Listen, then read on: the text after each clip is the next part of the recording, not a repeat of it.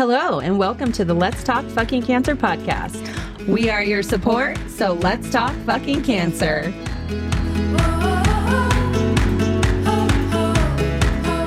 Hello and welcome back to Let's Talk Fucking Cancer. And thank you for joining us for this week's tips and tricks.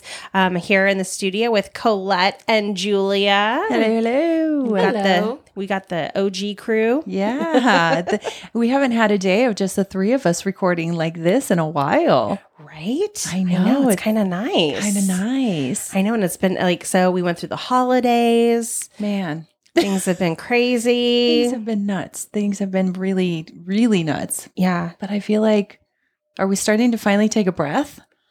I think so. Maybe? I feel like I'm knocking on wood. Knocking on wood. I saw a meme that was something about I've had it with this year. Yeah. it, and three weeks into 2024. Right. this week is, or this year will be different. This year will be different. It must be. Oh, you guys make me nervous saying that. I'm totally invested in Pluto and the sun going into Aquarius, and it's just going to change the energy for the next 20 years. I am buying into this heavily, manifesting it, whatever I can to just, You've sold me. yes, you've sold me. It's all I needed. I just needed some hope for this year. yes. I mean, hey, Aquarius is the best. So Uh, you know what? Some of my favorites are Aquariuses. Same. we are so glad to be back with you guys this week, going over some tips and tricks on what to ask at your first oncology appointment after you've been diagnosed. So, we just kind of went through some things with um, Abby Keller, one of our nurse coaches. She's amazing. She was on one of our recent episodes. So, go ahead and look for her. Yeah. So Abby let us pick her brain. So to really set you up for success as you begin your treatment and, for lack of a better word, your journey and what you can expect life to look like. Yeah. So, one good tip that we did get, which was from our guest, Lisa, I would say, very first and foremost, ask if you can record this visit on your audio recording. One of the red flags that she noticed was right away, one of them told her no. And she thought that was strange because, you know, there would be no miscommunication if it was on audio recording. And I had never thought of that. So I thought that was a really good tip because then all of our other tips we're about to give would be on that recording. Yeah, and you can refer back to that um, because you are getting so much information and it can kind of be like a data overload. Yeah. And if you don't have somebody else there with you to kind of help you remember some of those things, it's good to refer back to. So definitely, you know, see if somebody can come with you. Yes. And then, yeah, ask if the, uh, they you can record the the appointment. Yeah. and real quick too, just um also look up whatever state you're in, their laws on recording because sometimes um you don't it's a One party consent. one party consent. So you Right. you don't need their um their consent or their permission to Right. record. Um here in California it's two party. So you do have to ask. So Absolutely. Right. So definitely having somebody with you and then uh, asking if you can record. And then on top of that, if you would like to have the person with you take some notes. But if you're recording, you have a great source right there. But you never know. You might want to take a notebook just in case there's something you want to jot down, look up later, catches your attention.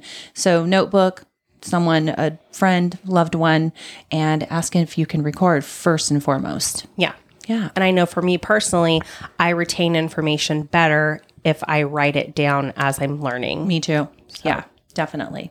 And then you want to get a clear clear answer on what is my diagnosis and what stage am I? Yes.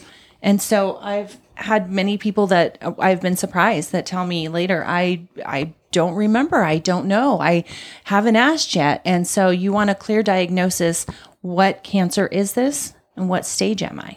On that, after that, you can build on when should I begin treatment?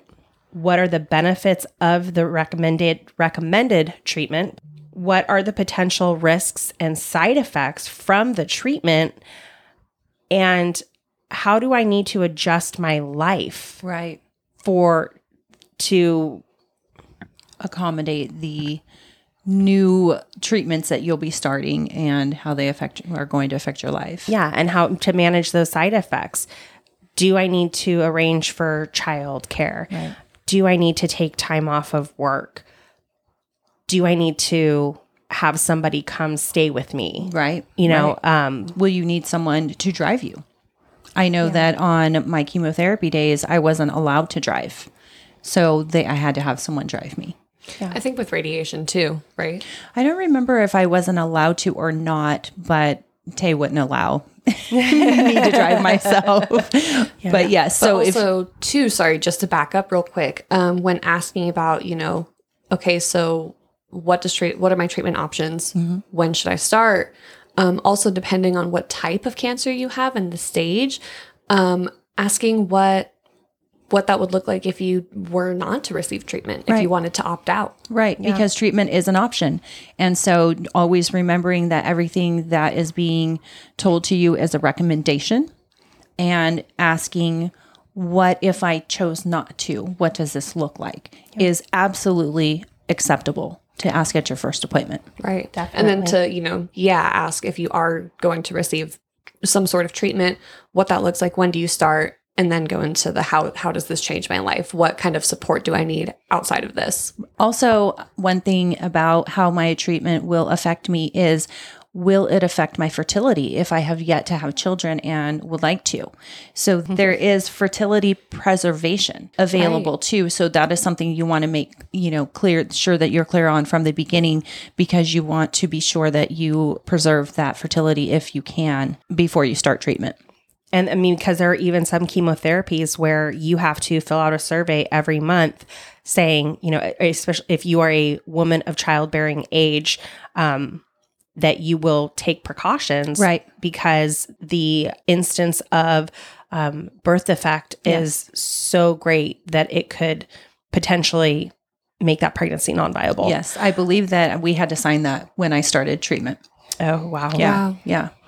Um, also, depending on your stage and diagnosis type of cancer, asking if you are, if a clinical trial is good for you, an option for you or not. Also, remembering getting a second opinion. Yes. Call your insurance and find out what other providers you can see within your network.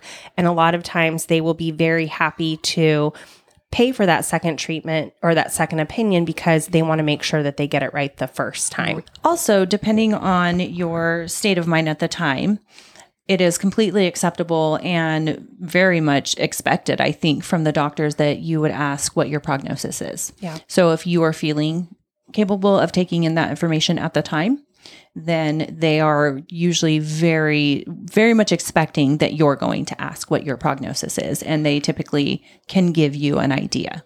Well, and I think you even shared that.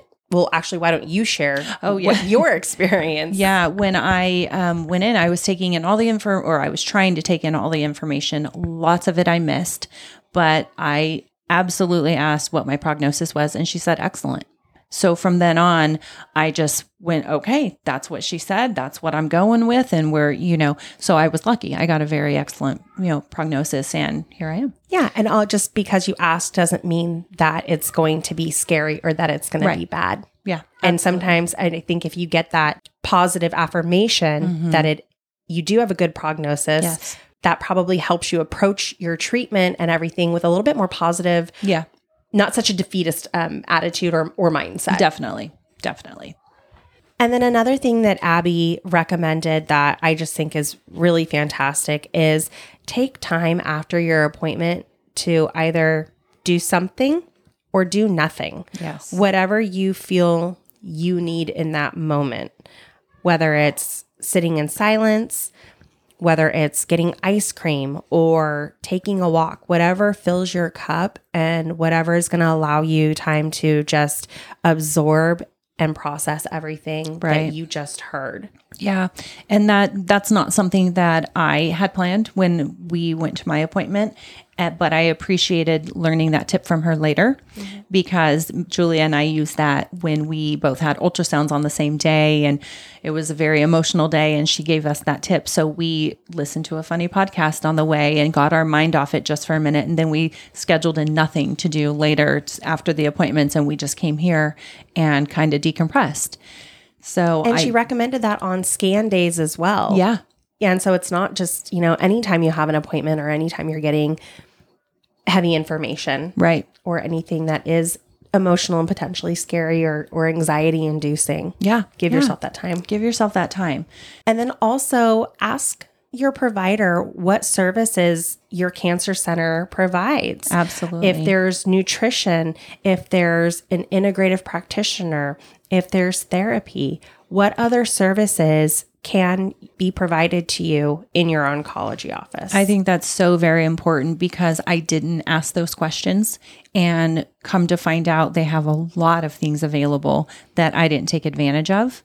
So definitely you're usually given a point of contact with whether it's your nurse navigator or social worker that is supposed to work with you. But if you aren't having that good communication with them, which I'll take some of the responsibility for that, but they can't do. you know, it's you don't know what you don't know. But yeah, exactly. You don't know what you don't know. So I didn't know I should be asking those questions. So definitely ask what your cancer center has to offer because there, I mean, ours had a dietitian, a integrative, um, holistic doctor there. They had a lot of things that I didn't take advantage of.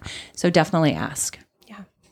Well, we hope that this has been helpful and that if you are getting ready to start treatment or go see your oncologist for the first time that this gives you some comfort and confidence in approaching that conversation to really set you up for success as you begin to navigate this For lack of a better word, expedition. Uh, there we go. Expedition. This next chapter. This next Yes, chapter. chapter. There we go. We've been looking for a new word. So There, we go. yes. this next chapter. So thank you for joining us today, you guys. We look forward to seeing you next week. As always.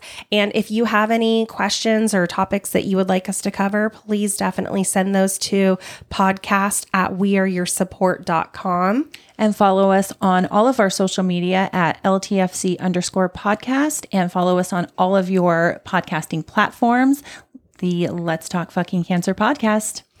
Talk to you later. See you next Bye, week. guys. Bye. We are your support. Thank you for talking cancer.